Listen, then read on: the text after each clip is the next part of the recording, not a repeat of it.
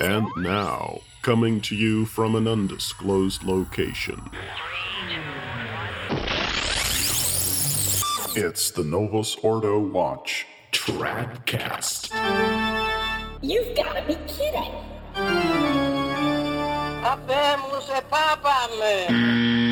You can't make the stuff up.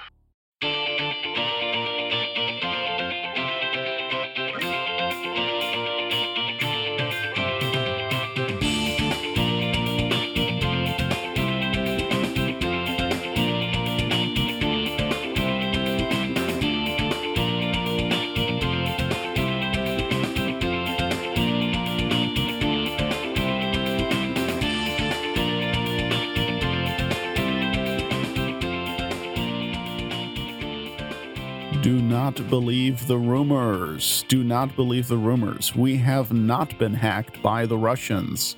That is not the reason why you've had to wait 3 months for a new episode of this show.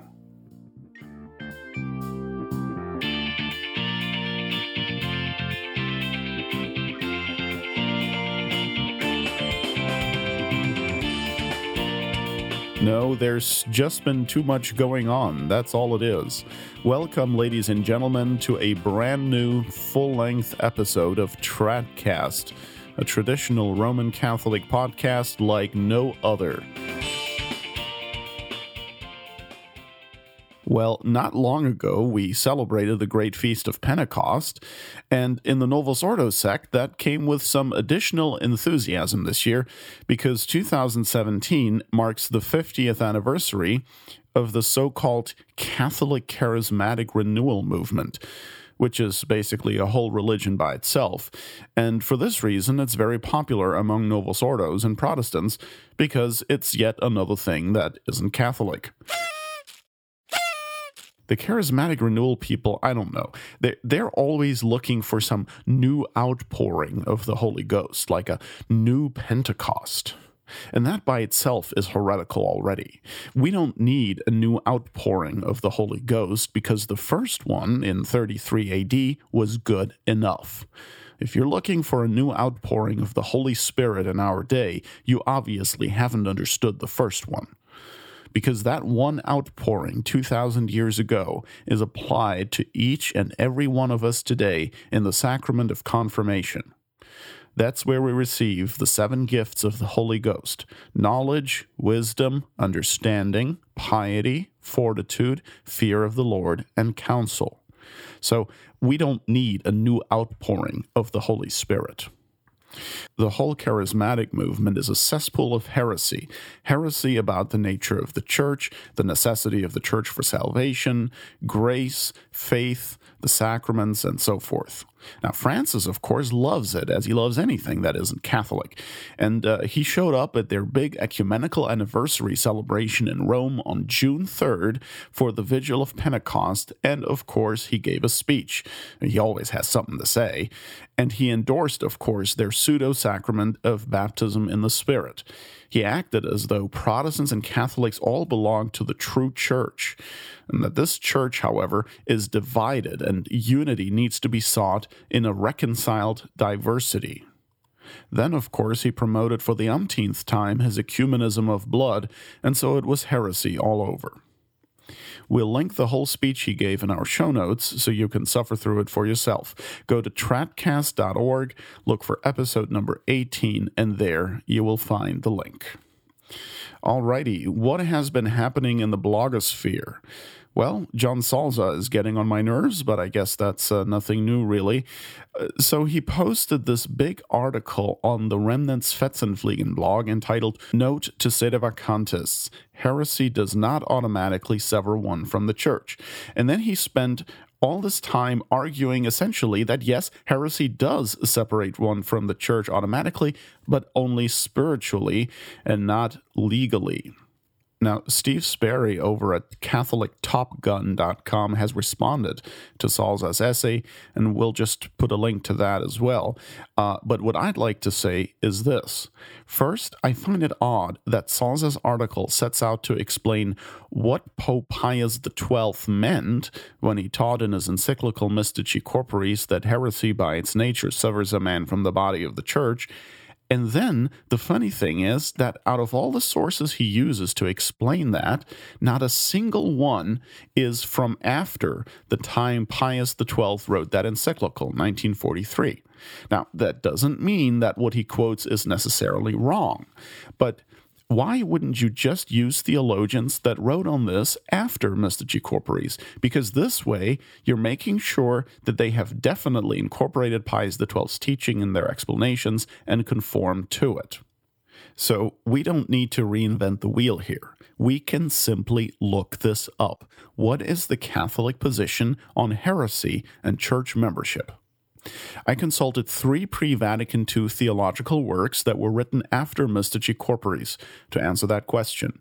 Let's start with Monsignor Gerard van Noort, who is also quoted by Salza, but misrepresented. Quote, "A heretic is one who denies a truth of divine and Catholic faith, that is, a truth which has been revealed by God and proposed by the Church for our belief. Heretics are classified as public or occult, formal or material. A public heretic is one whose heresy is known to a large number of people, even if he has not formally joined the ranks of a heretical church. An occult heretic is one whose errors in faith are either totally unknown or known only to a few.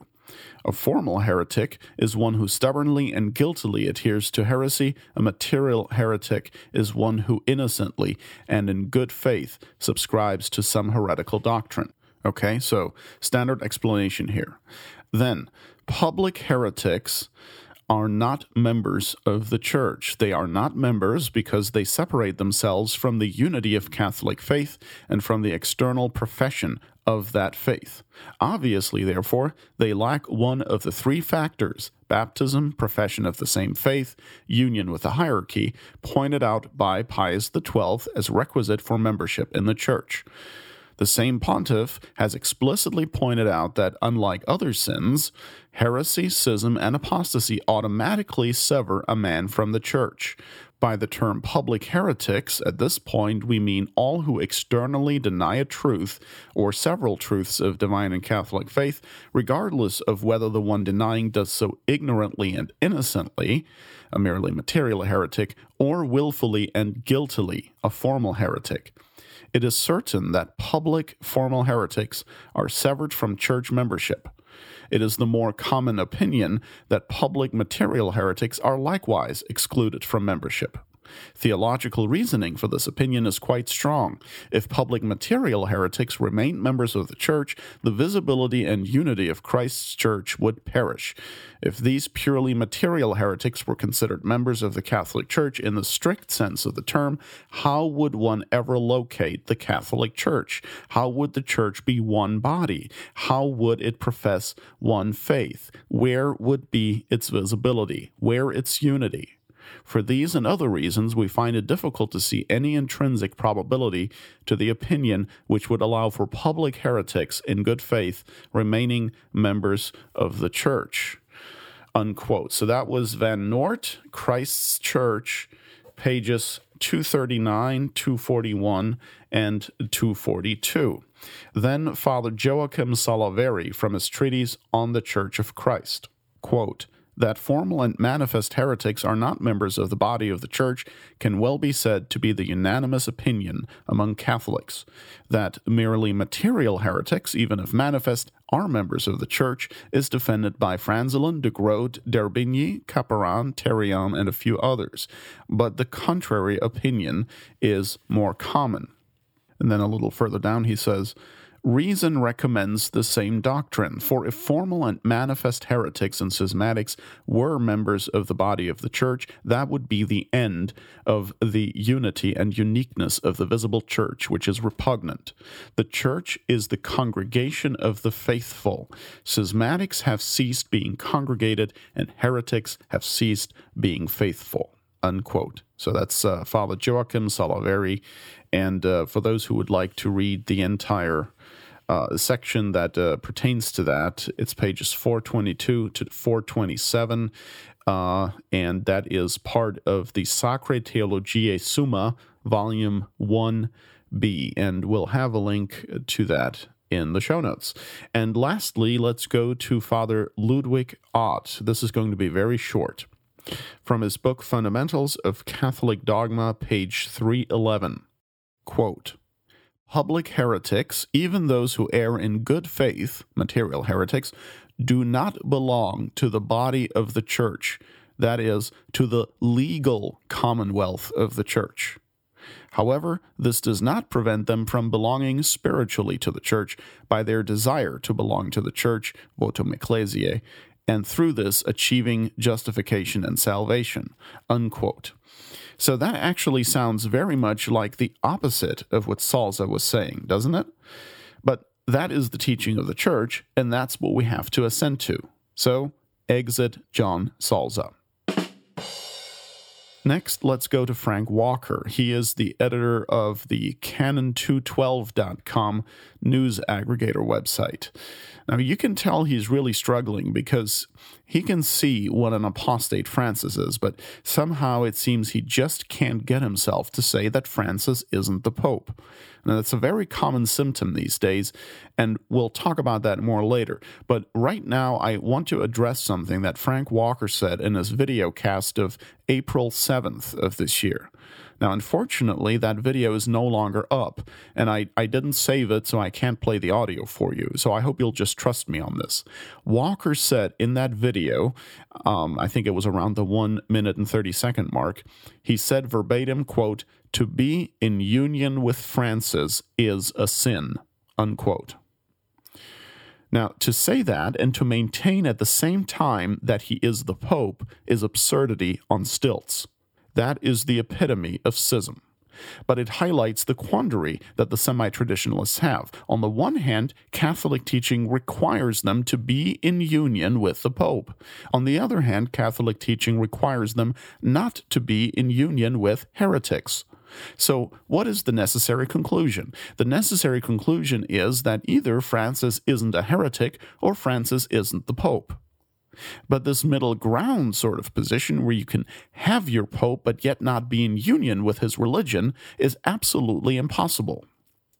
And you know, Father Paul Robinson of the Society of St. Pius X tried to defend this very absurd idea just the other day when he published an article entitled "Unity of Faith with Pope Francis and Canonical Recognition of the SSPX."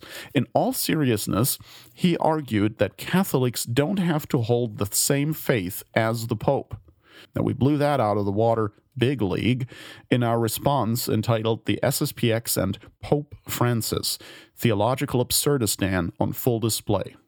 And of course, we have both linked in the show notes, so you can examine all of this for yourself at your leisure. Now, one more thing regarding canon212.com. On that same day, April 7th, the top story there was, "False Church Thanked by Francis for Sacrilegious Communion Guidelines, Malta Archbishop Scicluna Ok's Contraception." That was the biggest headline, and yes, we do have a screenshot of it in case anyone wants to see it.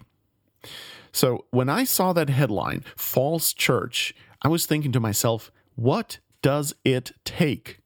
Can we please figure out that if it's a false church, then its head is a false pope?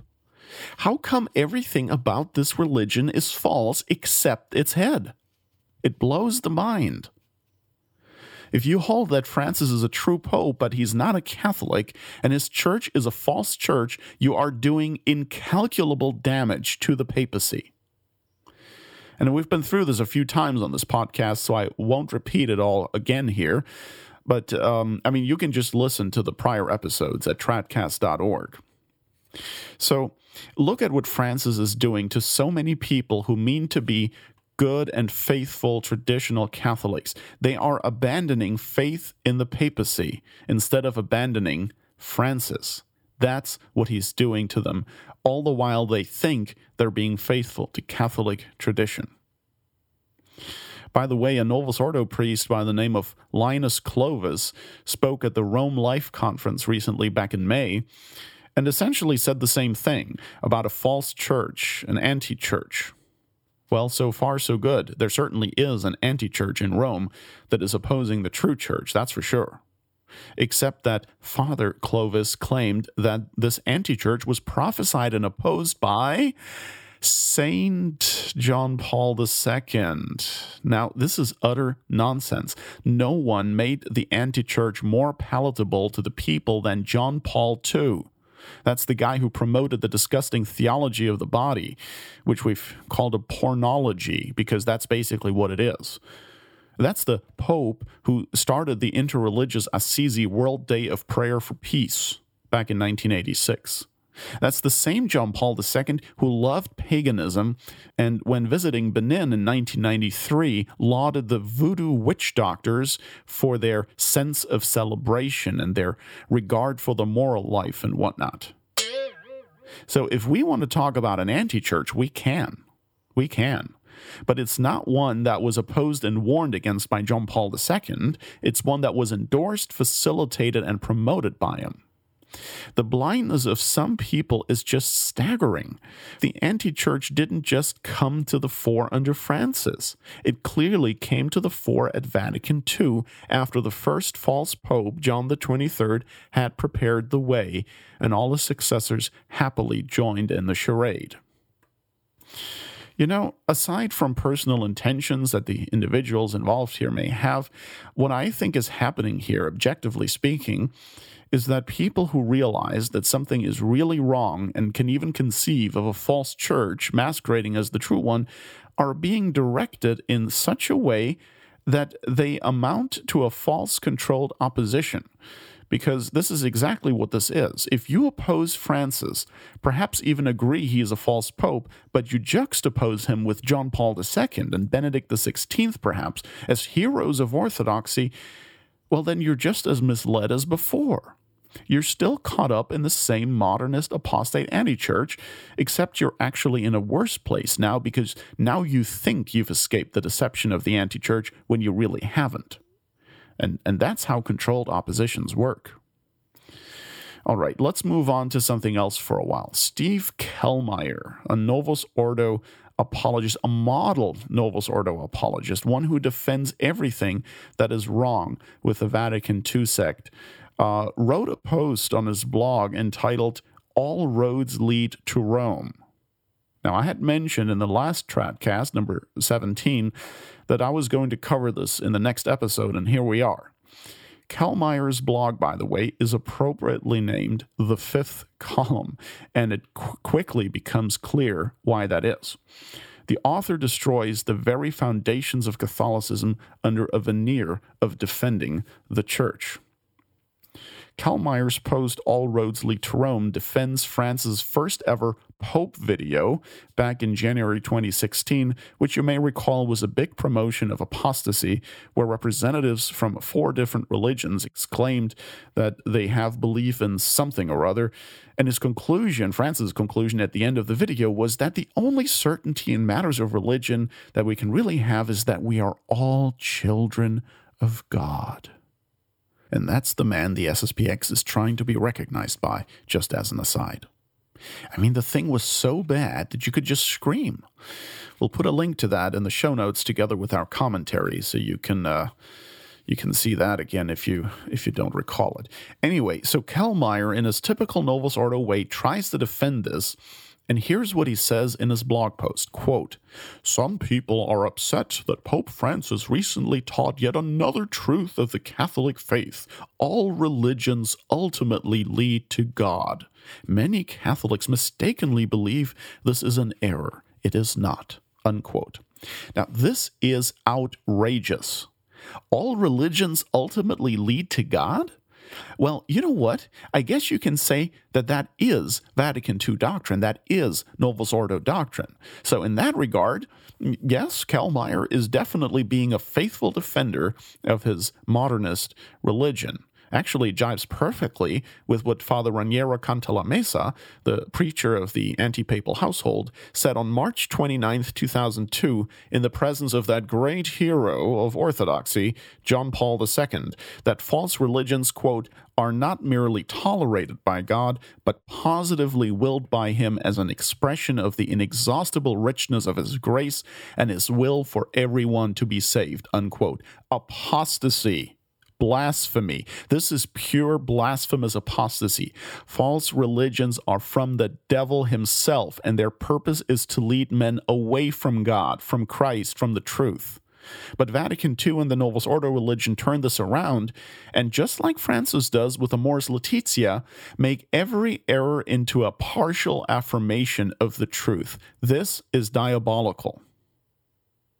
Now let's look at what Kellmeyer says next in his post. Quote, "Keep in mind that Jesus Christ is the path to God. No one can come to the Father except through Christ.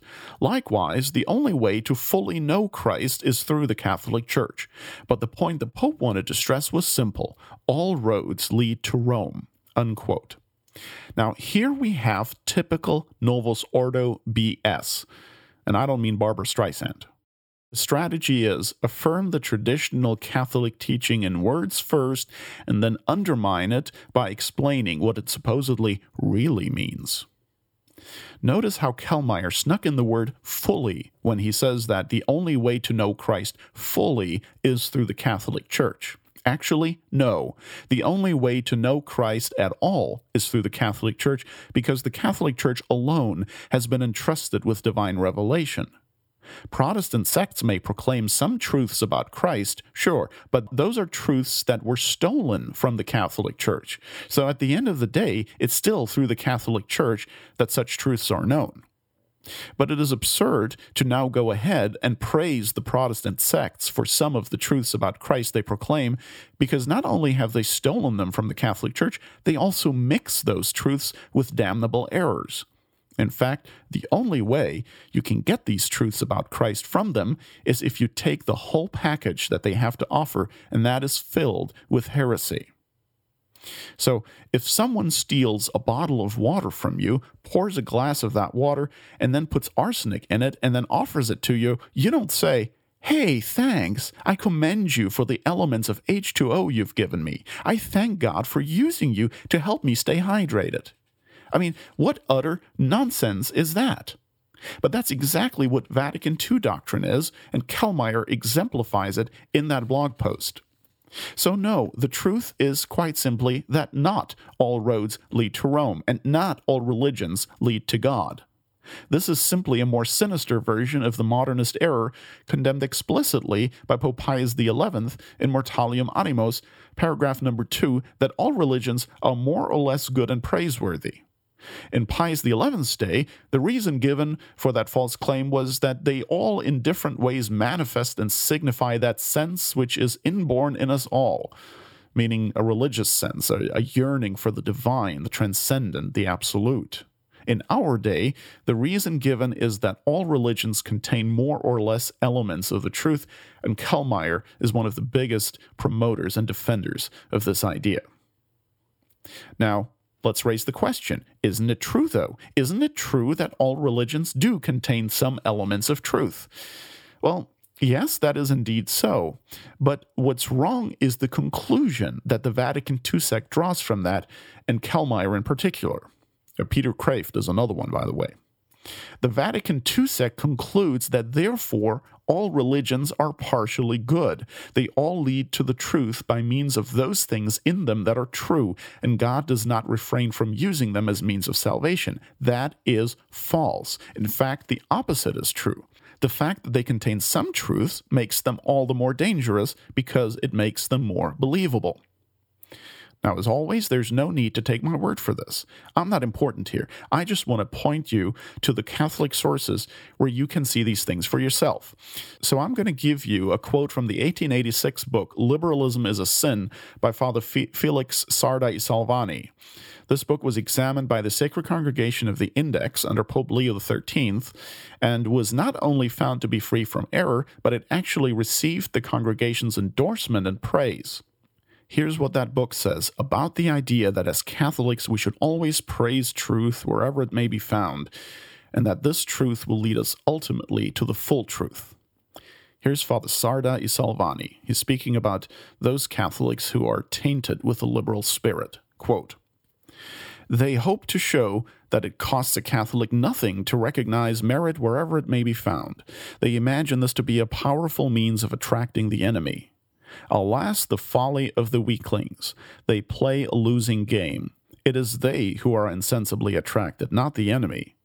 They simply fly at the bait held out by the cunning fisher who satanically guides the destinies of liberalism. Let us illustrate. When Arnold's Light of Asia appeared," that's a pagan book about the person who became the first Buddha. "When Arnold's Light of Asia appeared, not a few Catholics joined in the chorus of fulsome praise which greeted it. How charming, how beautiful, how tender, how pathetic, how humane. What lofty morality, what exquisite sentiment." Now, what was the real purport of the book, and what was its essence? To lift up Gautama, the founder of Buddhism, at the expense of Jesus Christ, the founder of Christianity. The intention was to show that Gautama was equally divine teacher, with as high an aspiration, as great a mission, as lofty a morality as our divine Lord himself. Buddhism, in the borrowed garments of Christianity, was thus made to appeal to the ideals of Christian peoples, and gaining a footing in their admiration and affections to usurp the throne in the Christian sanctuary. Here was a work of literary merit, although it has been greatly exaggerated in this respect, praised extravagantly by some Catholics who, in their excessive desire to appear impartial, failed or refused to see in Edwin Arnold's Light of Asia a most vicious anti-Christian book. What difference does it make whether a book be excellent in a literary sense or not, if its effect be the loss of souls and not their salvation? What if the weapon in the hands of the assassin be bright or not, if it be fatal? Though spiritual assassination be brilliant, it is nonetheless deadly. Heresy under a charming disguise is 1,000 times more dangerous than heresy exposed in the harsh and arid garb of the scholastic syllogism, through which death's skull grins in unadorned hideousness. Arianism had its poets to propagate its errors in popular verse. Lutheranism had its humanists, amongst whom the elegant Erasmus, shown as a brilliant writer. Arnauld, Nicole, Pascal threw the glamour of their belletria over the serpentine doublings of Jansenism. Voltaire's wretched infidelity won its frightful popularity from the grace of his style and the flash of his wit. Shall we, against whom they aimed the keenest and deadliest shafts, contribute to their name and their renown? Shall we assist them in fascinating and corrupting youth? Shall we crown these condemners of our faith with the laurels of our praises and laud them for the very qualities which alone make them dangerous?" Unquote. That was Father Felix Sarda y Salvani from his book Liberalism is a Sin, Chapter 18. And yes, you can actually read the whole book for free. Online, you know where to find the link. This right there is the death knell of the Vatican II nonsense about partial truth and all that. Let's go back to Kellmeyer's post now. Here's what else he says. Quote, "Every pursuit of truth, no matter where it starts, if followed deeply enough, leads to Catholic faith." Unquote. Well, that is either true or false, depending on exactly how he means that. If he means that God will assist with his grace anyone who searches sincerely for the truth and does not refuse the graces given him, then yeah, that person will ultimately be led to the faith by the grace of God. The problem that Kellmeyer entirely ignores is that the false religions he extols so much do not give you just bits and pieces of truth. They also dump on you loads and loads of error.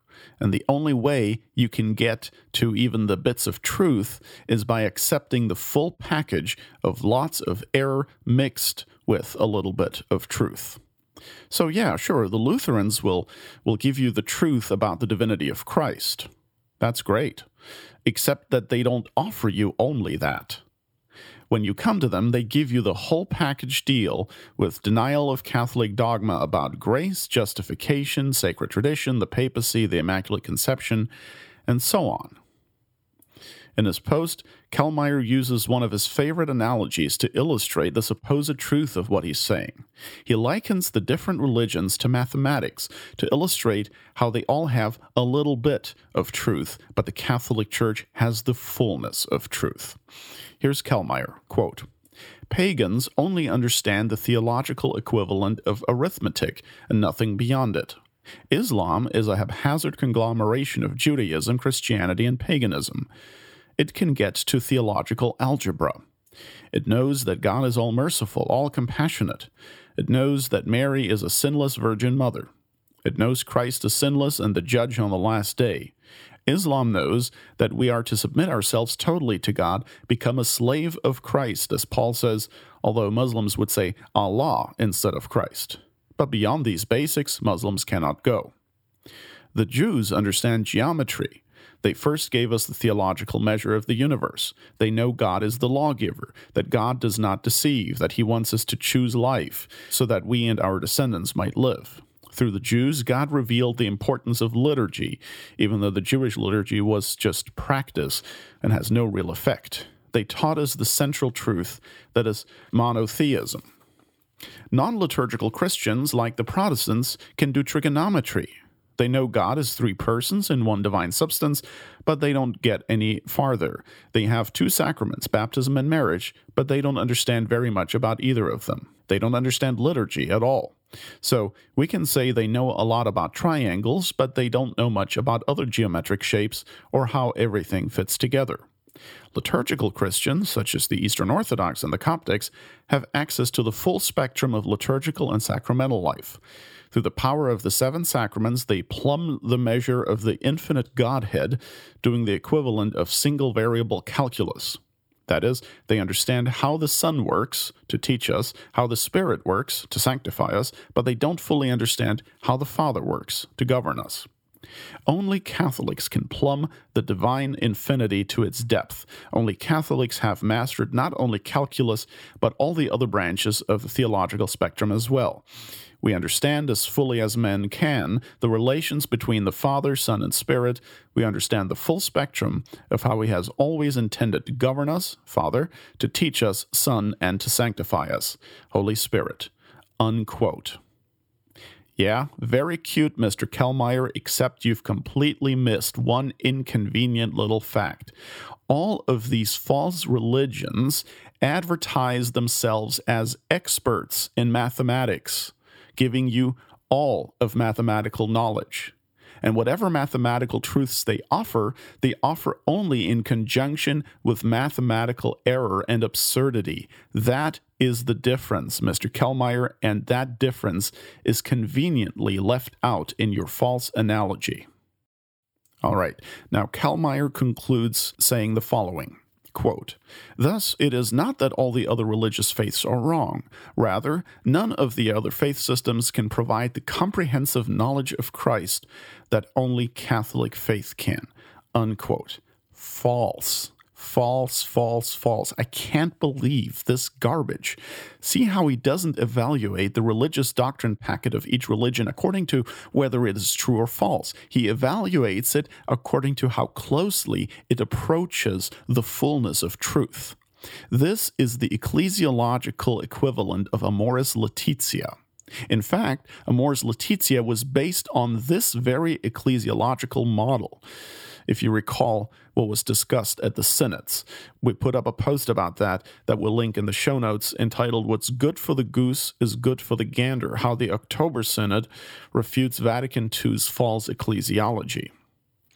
In Amoris Laetitia, the focus is no longer on whether people's intimate relationships are morally good or bad. Those are outdated concepts. The question now is only how close do these situations come to the objective ideal of marriage? And that's what you have here with other religions. The question is no longer asked, is this religion true or false? Is this the religion Christ established? But rather, how closely does this religion resemble Catholicism? How close is this religion to Catholicism? Well, the traditional way to answer that question is to say not close enough, because there is no such thing as almost Catholic. It's an all-or-nothing deal, just like with Christ. In Luke 11:23, quote, "Whoever is not with me is against me," unquote. That is what Christ taught. Not whoever is not fully with me is partially with me. If you're not in the true church, you're not in the true church. And if you're in a false church or a false religion, then it doesn't matter how many similarities it has with the true church. Think about this in simple terms. If you're coming out of a shopping mall and you're looking for your car in the parking lot, and you find a car that looks very similar to yours but isn't yours, guess what? It's still not your car. It's not even almost your car. It's not your car at all, in any way, shape, manner, or form. It's not your car just as much as any other car isn't your car. The similarities to your car are completely irrelevant. It's not your car. That's what matters. All right, one last quote from Kellmeyer before I blow a fuse here. Quote, "All religions pursued deeply enough lead to Catholic faith. The study of truth always leads to truth. Every ladder we climb, every road we walk leads us to Rome," unquote. Once again, false, false, false, and honestly, such idiocy. All religions, if pursued deeply enough, lead to Catholicism? Really? So if I immerse myself deeply in Talmudic Judaism or in voodooism or some New Age religion, then that will lead me to Catholicism? Such blasphemous absurdity, ladies and gentlemen, is considered top-notch orthodoxy in the Novus Ordo sect nowadays. And that alone says all you need to know.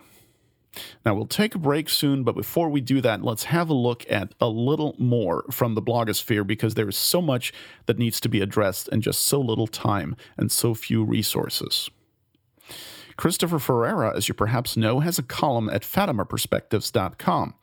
On March 10th of this year, he published a post entitled, "Was Pope Benedict Driven from Office by the Wolves He Mentioned?" Ferrara begins his short article with these words, quote, "History will forever record the shocking words," the drama, "the shocking words of the newly elected Pope Benedict XVI at the Mass for the inauguration of his papacy. 'Pray for me that I may not flee for fear of the wolves.' Those words turned out to be a prophecy," unquote. Actually, Mr. Ferrara, you know very well that Benedict himself is the wolf, and has been since the 1950s and continues to be today. What Ferrara is doing here is simply, once again, bring to the fore his pet narrative of the glorious Benedict, the innocent lamb of pristine orthodoxy, who is fiercely being persecuted by terrible wolves inside that modernist Vatican that has conspired against this great restorer of tradition. This is nothing but Ferrarian propaganda. Do we really need to repeat all the facts about Joseph Ratzinger and how much ruin this man has brought to souls with his modernist theology? We'll put a link to the Ratzinger record in our show notes so you can review all this for yourself, and you can decide if this man is a lamb or a wolf. You know, it's funny. A few weeks before John Paul II died, Ferrara was still denouncing Ratzinger as a modernist termite, as exactly the kind of wolf that he is now suggesting Benedict is being threatened by. He sarcastically referred to him as our only friend in the Vatican. Let me quote that for you. The essay appeared, I think, in the mid-February 2005 issue of The Remnant, and it's available online. Quote, "Yes, our only friend in the Vatican has struck again. More and more it becomes apparent that this man is perhaps the most industrious ecclesial termite of the post-conciliar epoch, tearing down even as he makes busy with the appearance of building up. The longer Ratzinger guards Catholic doctrine, the more porous the barriers that protect it become. Indeed, as I have pointed out more than once on these pages, it was Ratzinger who wrote in 1987, in the second edition of his Principles of Catholic Theology, that the demolition of bastions in the Church is a long overdue task. The Church, he declared, must relinquish many of the things that have hitherto spelled security for her and that she has taken for granted. She must demolish long-standing bastions and trust solely the shield of faith. Now it seems that, with the bastions all but demolished, even the shield of faith is about to clatter to the ground," unquote. So yeah, Mr. Ferrara, I'm not too worried about Benedict XVI having to flee from the wolves. I mean, he's their daddy. Now, on April 21st, Ferrara published another post for Fatima Perspectives with the title, Can a Pope Resign the Papacy While Still Remaining the Pope? The Question Lingers. And in this post, Ferrara argues that Benedict XVI's resignation may have been invalid because he has allegedly said that he resigned not from the office of the papacy as such, but only from the ministerial aspect of the papacy while retaining the contemplative aspect. Now, of course, that's a bunch of modernist flapdoodle, and Ferrara realizes this. You can't just decide that the papacy can be expanded into a diarchy where you have an active member and a contemplative member. This is just baloney that was made up by Joseph Ratzinger. But the interesting part is that Ferrara concludes from this, not that Ratzinger is a heretic who denies the papacy and therefore couldn't be pope. No, he concludes from this that Ratzinger's abdication was invalid. So Ferrara is turning everything on its head. Now heresy doesn't keep you from being pope, it keeps you from not being pope. This has everything upside down. It's absolutely crazy. But you see, this is the stuff that people are driven to if they desperately try to make sense of a state of affairs while excluding a priori from the outset the only correct diagnosis. The chair of St. Peter is vacant. Look, I know that's not a pretty diagnosis. I know this raises a lot of difficult and uncomfortable questions, but I can't change it. It's true nonetheless. Ferrara is a blind man leading the blind. He's acting like a physician who does not have the cure for cancer, and so he refuses to diagnose the patient with cancer, even though that's exactly what's ailing him. You know, it's one thing to disagree about something, and that's fine. You can talk about it. But this sort of persistent refusal to face up to the facts is very detrimental to souls and very displeasing to Christ. Now, another person in the blogosphere who is going out of his way not to be a sedevacantist is Father John Hunwick, whom we've criticized in this podcast before. In May, he published a 4-part series on his Mutual Enrichment blog with the catchy title, Is the Pope a Heretic? Now, it was obvious from the get-go how Mr. Hunwick was going to answer that question. No. But how he got to that answer, well, that's another story. To me, that 4-part series looked like little more than Mr. Hunwick trying to convince his audience that he's an exceptionally learned man who's got it all figured out and who can use a lot of fancy terminology to ultimately say very little. But to get to the heart of the matter, Hunwick's ultimate thesis was this. Quote, and dear readers, that is precisely why Papa Bergoglio cannot be deemed a heretic. To be definable as a heretic, he would need to have advanced formally, with full understanding and responsibility, propositional errors. It is perfectly clear to me that he has quite simply not done so. Unquote. False. On both counts. No, it is not necessary to advance formally propositional errors that deny dogma in order to be deemed a heretic. In fact, one need not use words at all. Gestures and actions can suffice to deny dogma. That's because we don't only use words to communicate. But don't take my word for it. Rather, go to the show notes and look for the essay entitled Essay on Heresy by Arnaldo Vidigal Xavier da Silveira, which is a survey of Catholic theology on that issue. But aside from that, of course Francis has made propositional claims that deny dogma. He said again and again that Catholics in mortal sin are not Christians, which is a heresy. He said that Protestants are members of the body of Christ, which is a heresy. He said that there is an ecumenism of blood, which is a heresy, and which he himself has actually acknowledged might be a heresy, and he even used that very term, heresy. And he indicated that he doesn't care if it is heresy.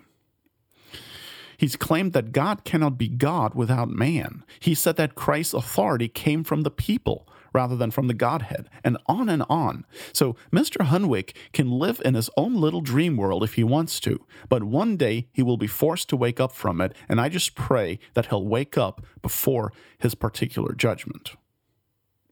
Hunwick also says this, quote, "To judge Pope Bergoglio by the canons of formal logic is quite simply to make a genre error," unquote.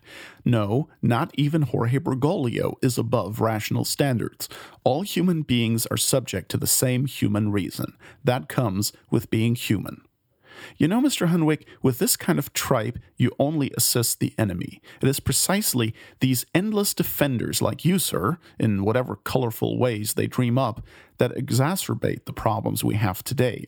It is the constant looking for excuses that makes this so much worse than it has to be.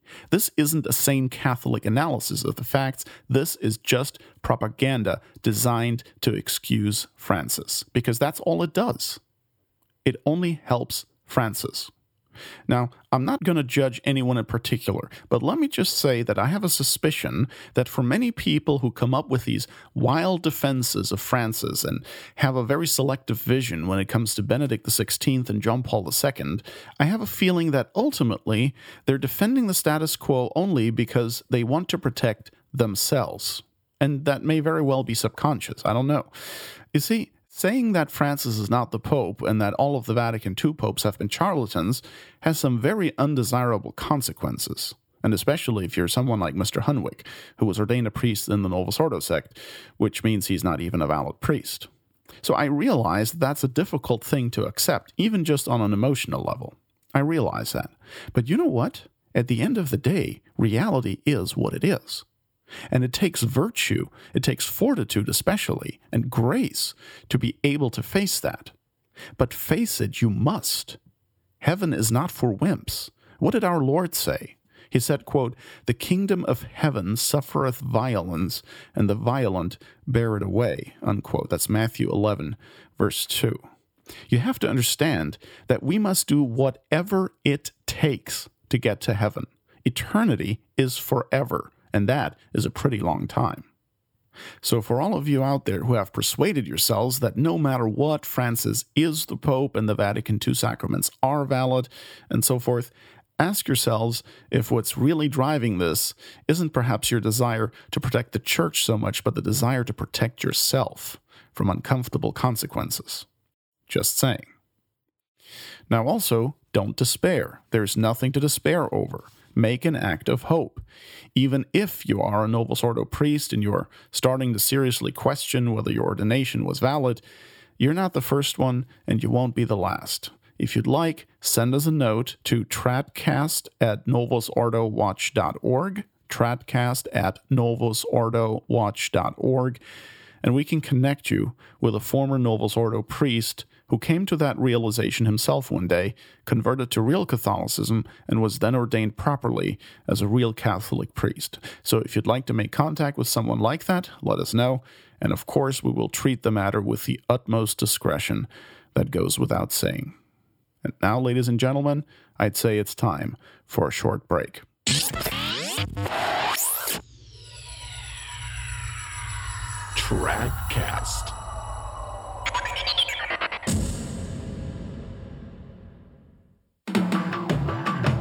Are you interested in truly Catholic radio programming?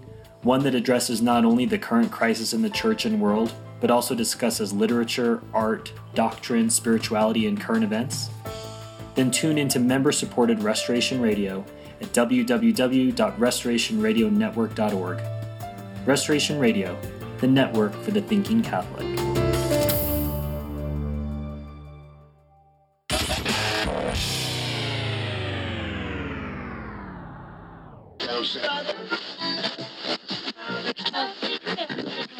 If you're looking for EWTN, this ain't it.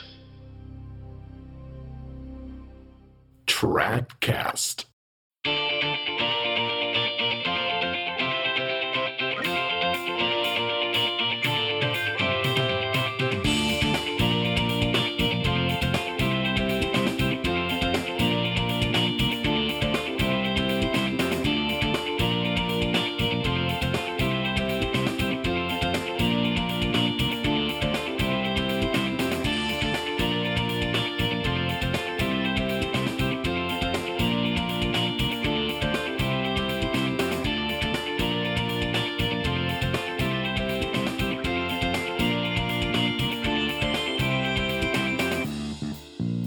Ladies and gentlemen, have no fear, Tradcast is still here.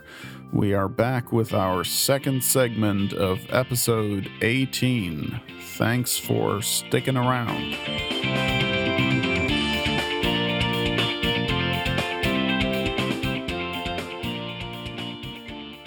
I don't know about you, but I'm just sitting here totally closed in on myself in my self-referential little world.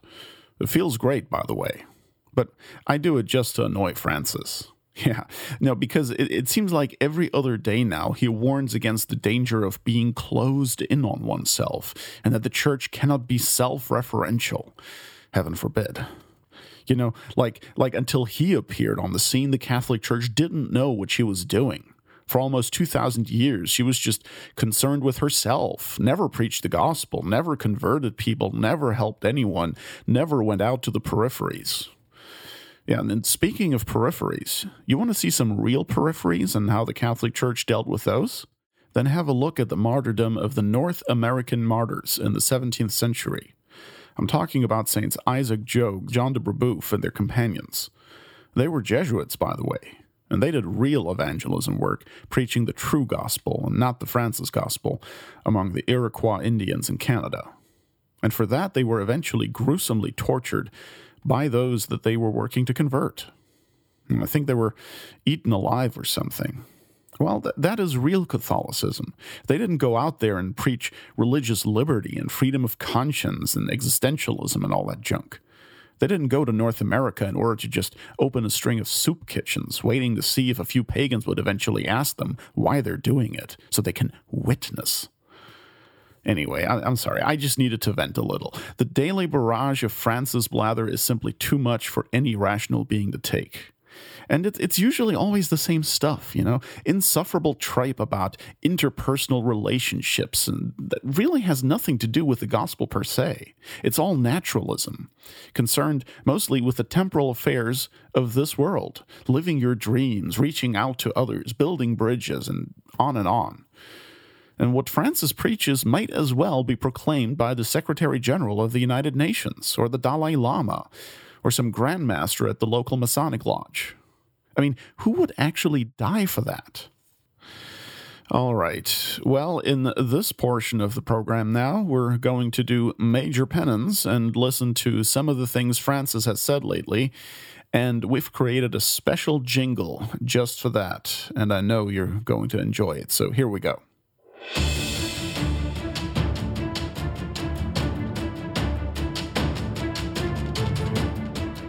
From the Jorge's mouth.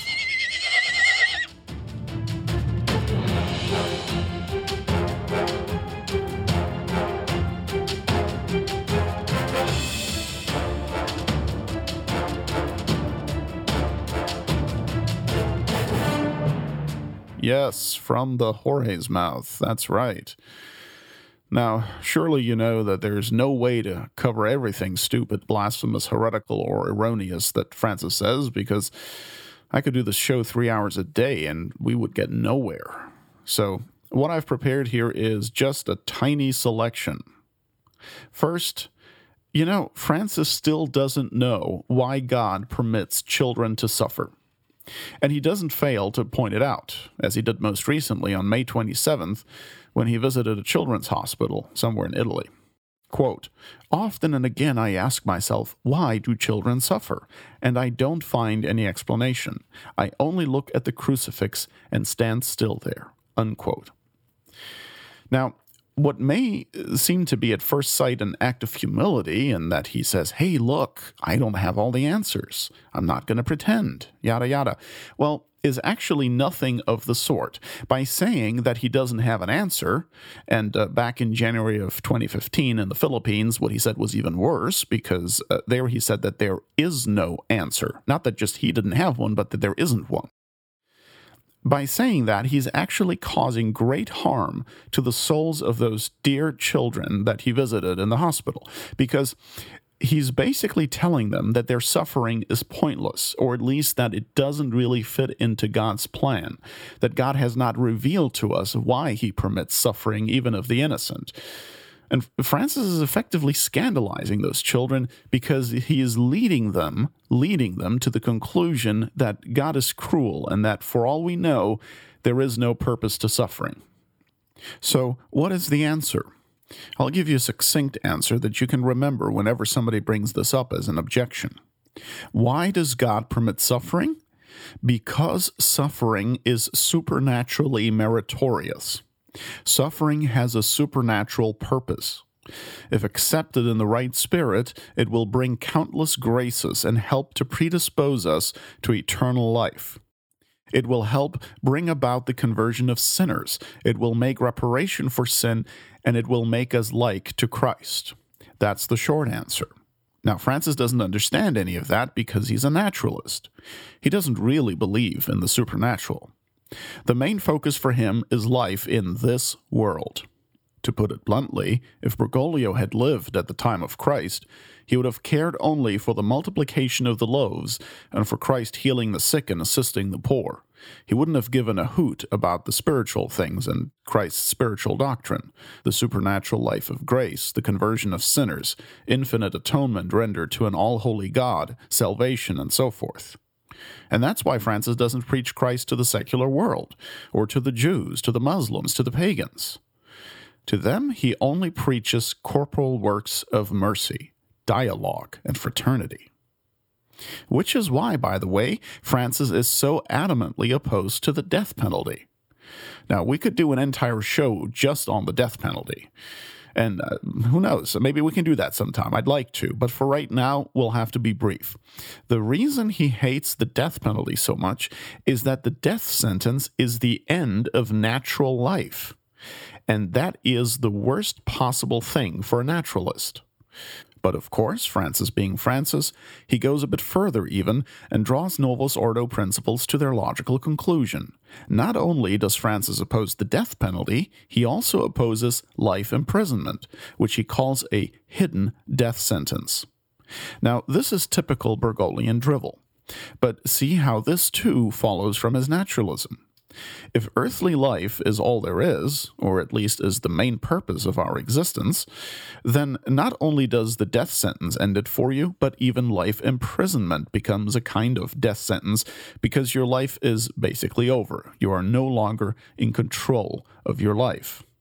And if you take this reasoning to its logical conclusion, you will end up opposing all punishment as an affront to human dignity. That's where that ultimately leads.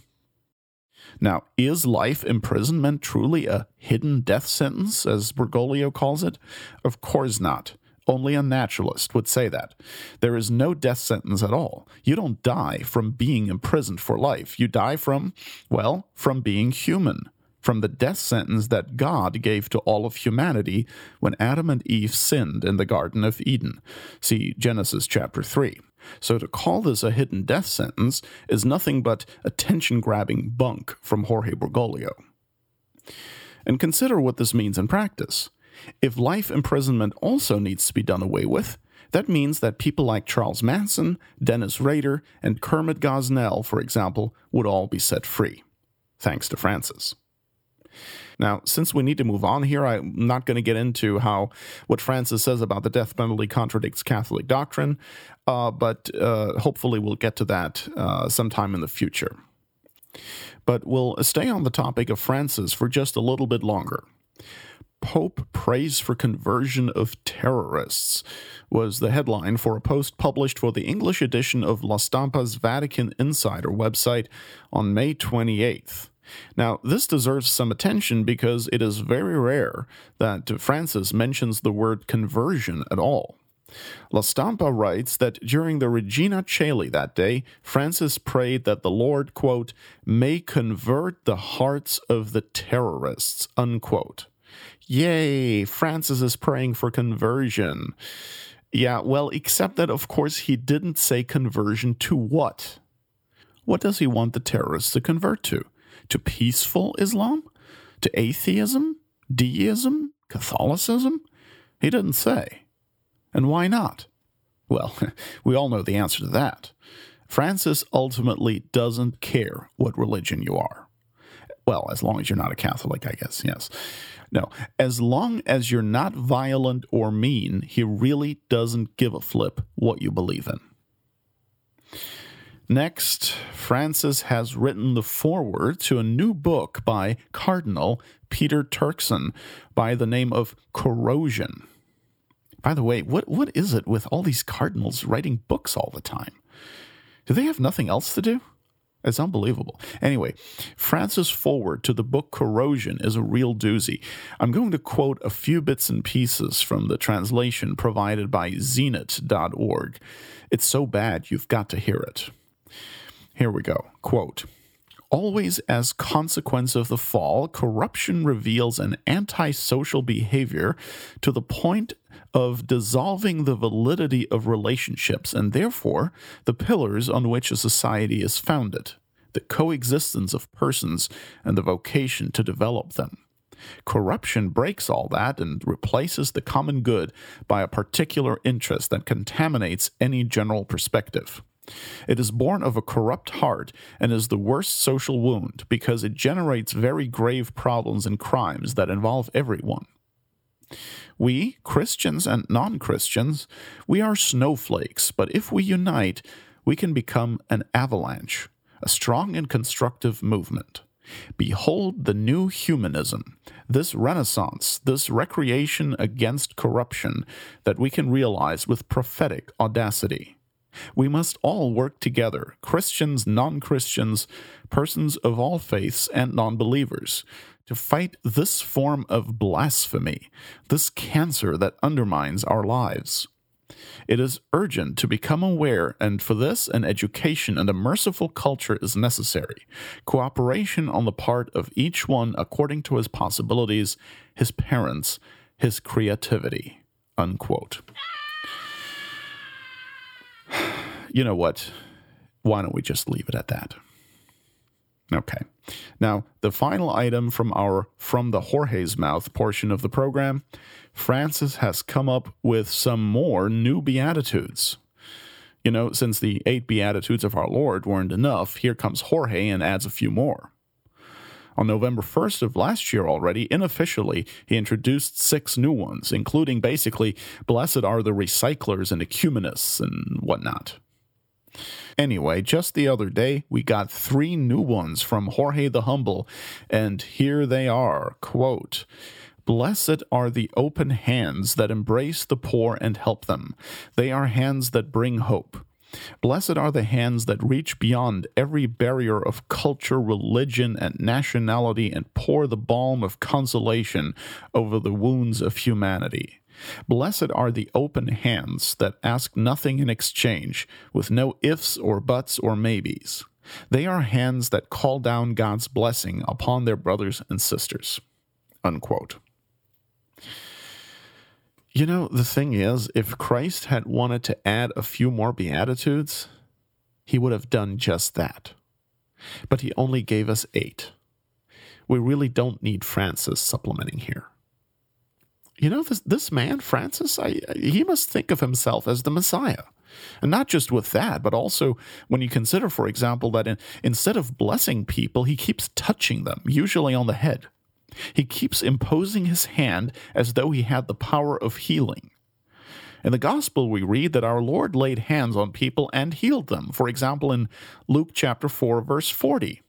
Now, Francis lays his hands on the sick and doesn't heal them. They're just as sick as before. That's what distinguishes the true Messiah from the false one. But the scary thing is that they all venerate him as though he had the power of healing them. Did you see what happened at Fatima for the 100th anniversary? Francis was going around with that hideous ventilator monstrance to bless the sick that were all gathered in a special area there, and as he walked by with the monstrance, the people were crying out to him, trying to touch his garments as though he were the Messiah. That the true Messiah was in the monstrance, well, it wasn't a valid Eucharist, of course, but you know, they all supposedly believe that it was valid, that the true Messiah was supposedly in the monstrance, the people didn't seem to care that much. It was all about Francis. Frightening. Absolutely frightening. Oh, and then, of course, you also have Francis playing Messiah by pretending to dispense people from observing the 6th and 9th commandments. No, you know what? It's even worse. Not only does he say you are not bound to refrain from committing adultery, sometimes you actually have to commit adultery, according to Francis. In Amoris Laetitia, that infernal so-called apostolic exhortation, Francis proclaims that God sometimes might be asking you to commit adultery. Yeah, I'm not making this up. You can check it out for yourself. It's in Amoris Laetitia, number 303, quote, "Yet conscience can do more than recognize that a given situation does not correspond objectively to the overall demands of the gospel. It can also recognize with sincerity and honesty what for now is the most generous response which can be given to God, and come to see with a certain moral security that it is what God himself is asking amid the concrete complexity of one's limits, while not yet fully the objective ideal." Unquote. Man, if only King Henry VIII had known that. I mean, he would have told Pope Clement VII, "Hey, look at this concrete situation I'm in. I've discerned that God is asking me to marry Anne Boleyn."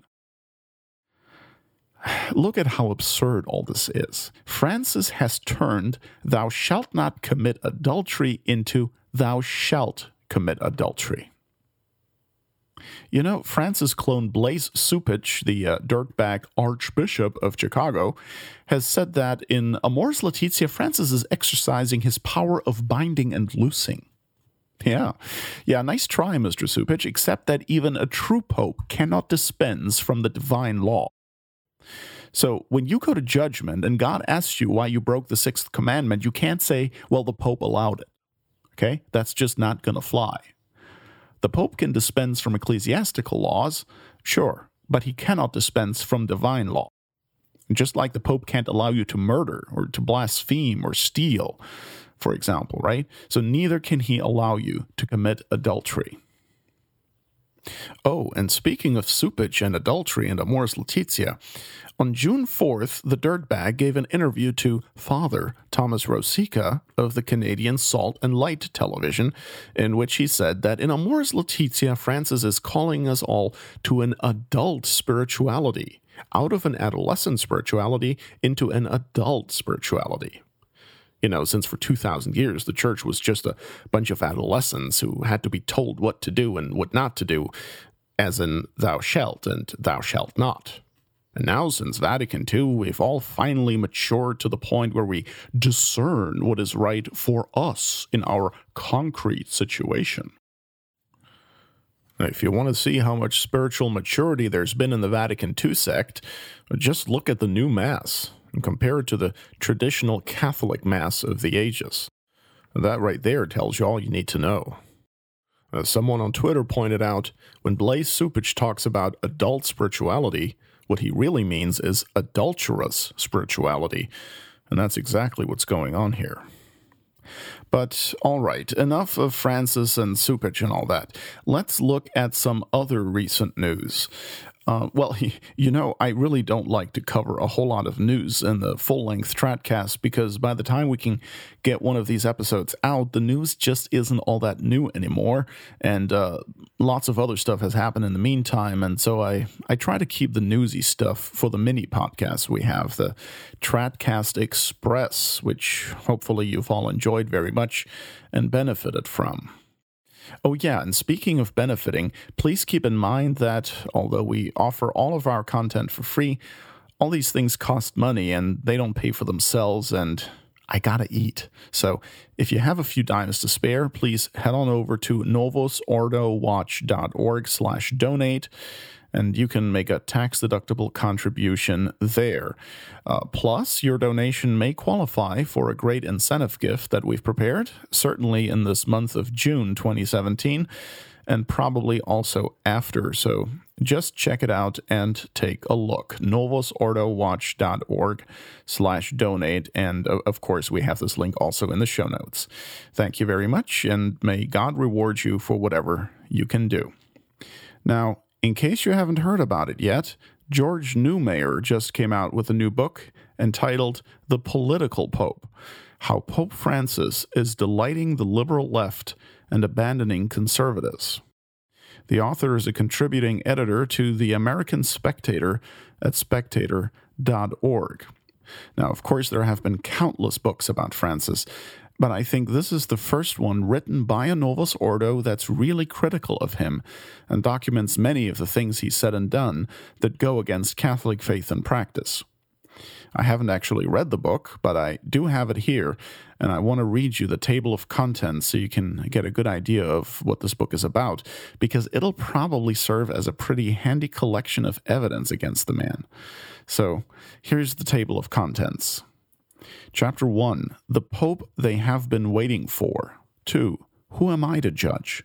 3. The left's long march to the papacy. 4. The liberal Jesuit from Latin America.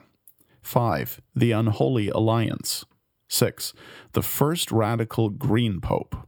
7. The Open Borders Pope. 8. The Pacifist Pope. 9. I Don't Want to Convert You.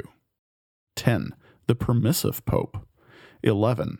How Francis is Undoing the Legacy of Pope John Paul II and Pope Benedict XVI.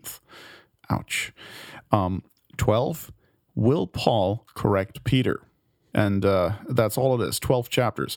Now, in these two last chapter titles, you can see very clearly that the author is obviously not a sedevacantist, but a conservative Novus Ordo, and maybe he's indult, I'm not sure. But in any case, I'm by no means recommending the book as a theological guide to anything. But like I said, it might prove useful as a handy tool, as a collection of specific pieces of evidence in the case against Francis. And, of course, what I personally appreciate about the book is that Novus Ordo Watch is mentioned in a footnote. It's footnote number 41 in Chapter 4.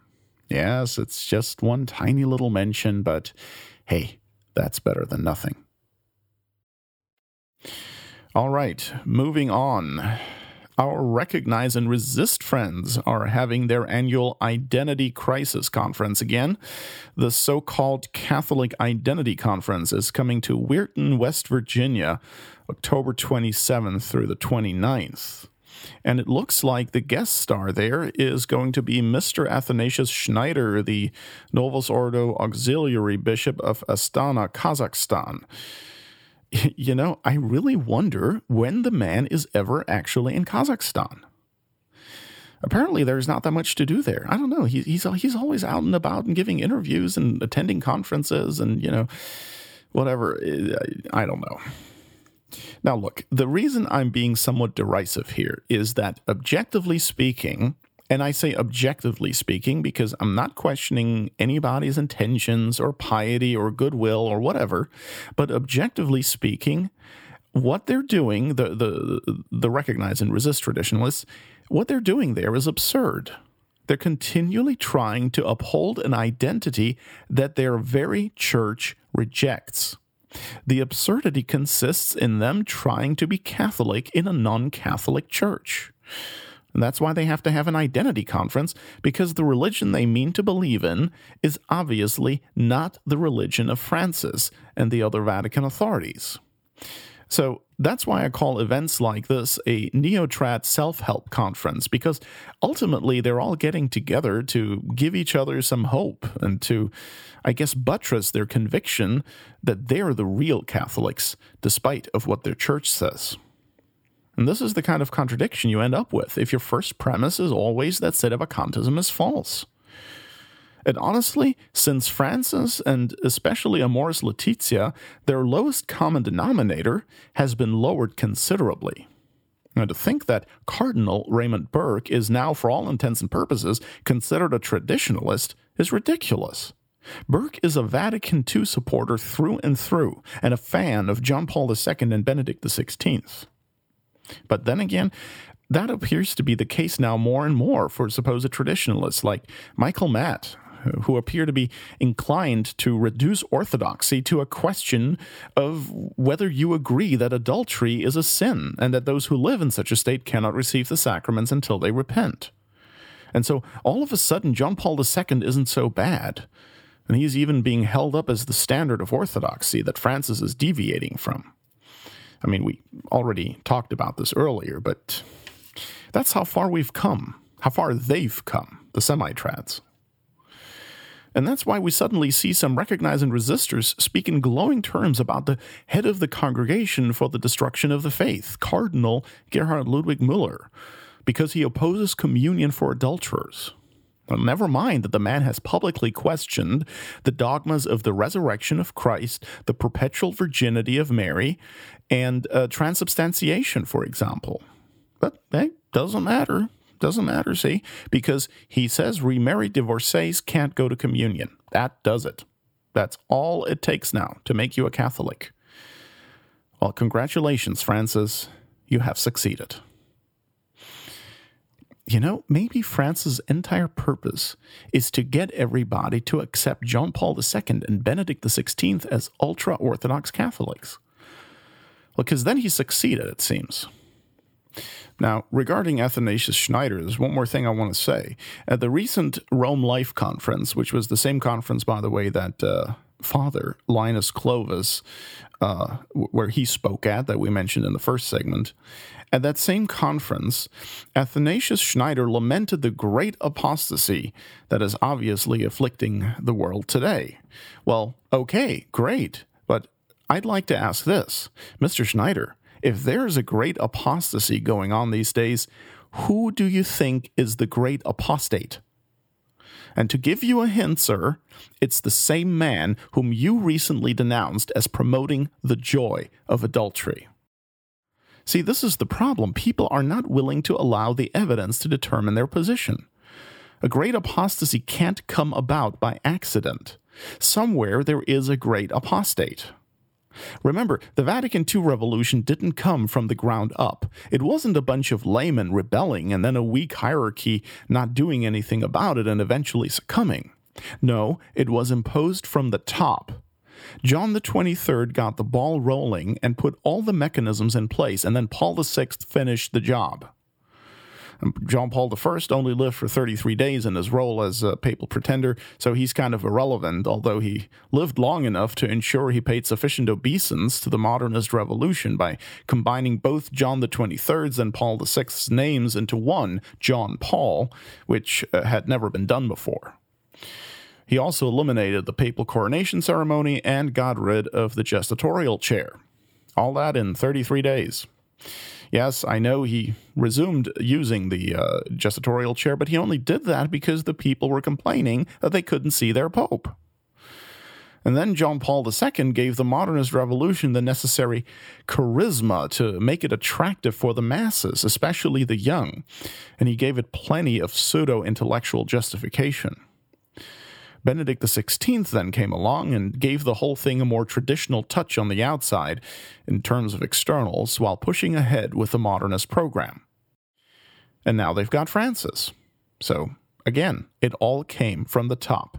So when people tell you about how there are these terrible abuses going on, especially in the liturgy, you can remind them that the new Mass itself was the first abuse, and that one came from Paul VI.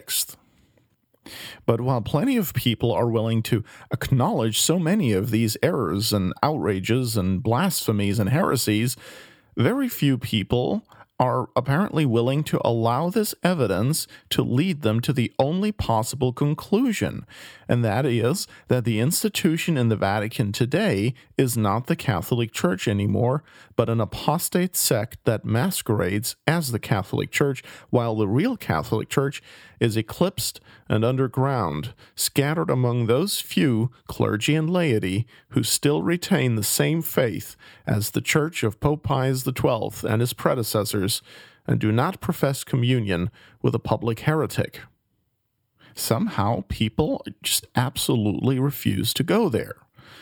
Now, while I can understand that it's not desirable in and of itself, it is the only possible option, because all the other alternatives run afoul of Catholic teaching. The Church can be underground for a while as she was before. A man can claim to be the Pope who really isn't. That's possible. but that the Church should defect and turn from being the ark of salvation into an ark of damnation, that is not possible.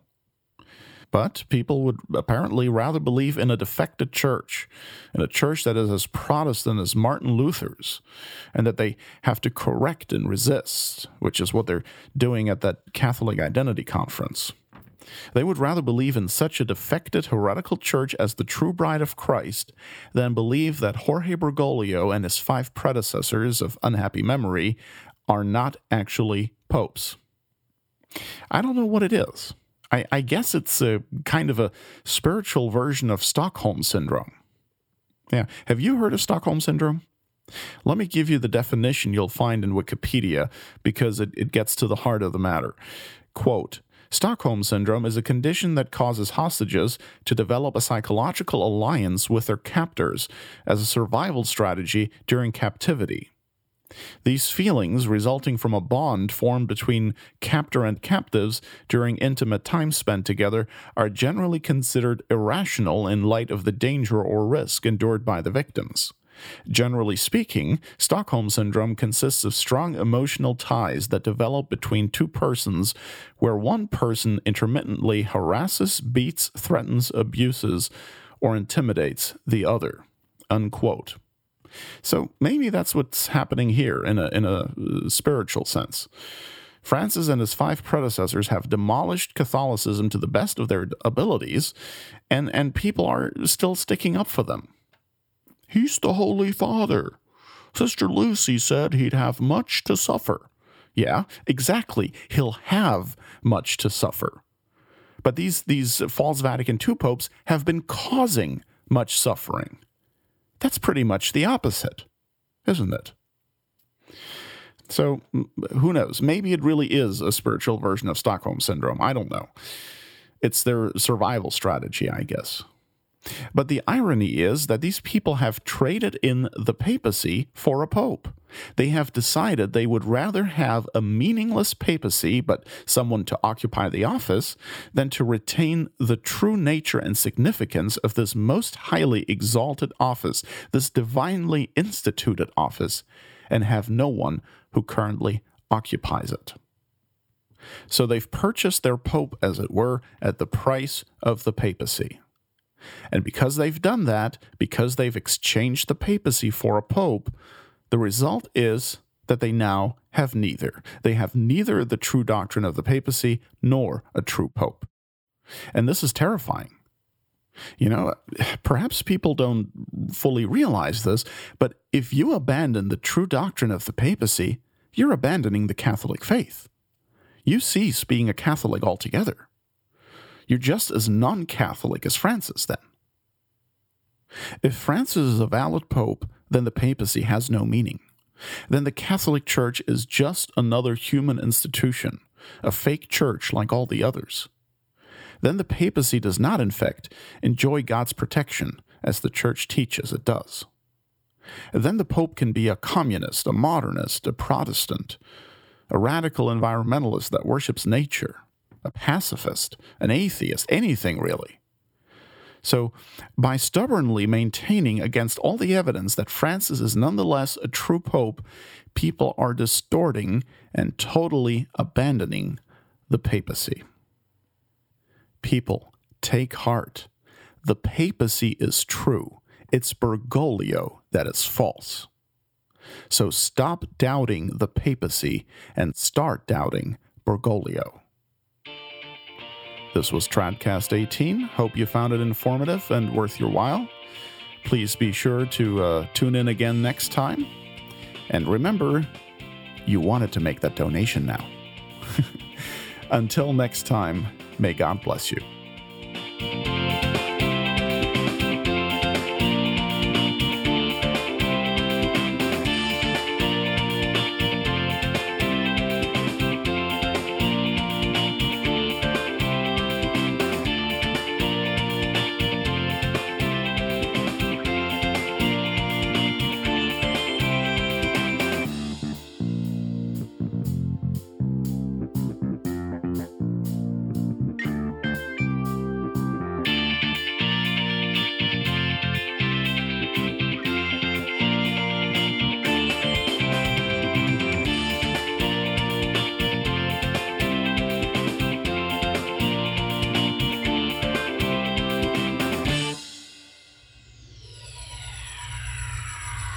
Tradcast.